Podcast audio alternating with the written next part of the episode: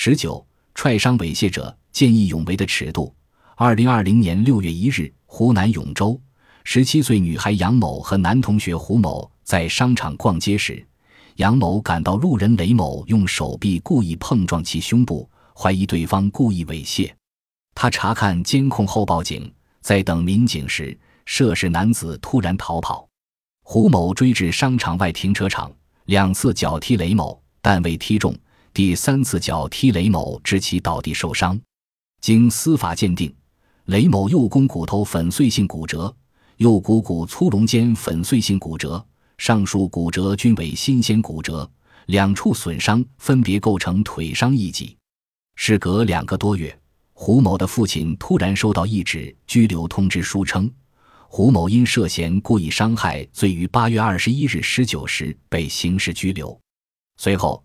踹伤了对同行女孩伸出咸猪手的男子，该被刑拘吗？成了网上的热门话题。在引发广泛关注和激烈讨论后，案情走向出现了逆转。永州市公安局已责令冷水滩分局撤销案件，立即解除对踹人者胡某的刑事拘留，提及由市公安局重新调查。对雷某猥亵他人的违法行为，冷水滩分局依据《治安管理处罚法》。处行政拘留十五日，这是一起关于法治社会如何合理进行私力救济的经典案例。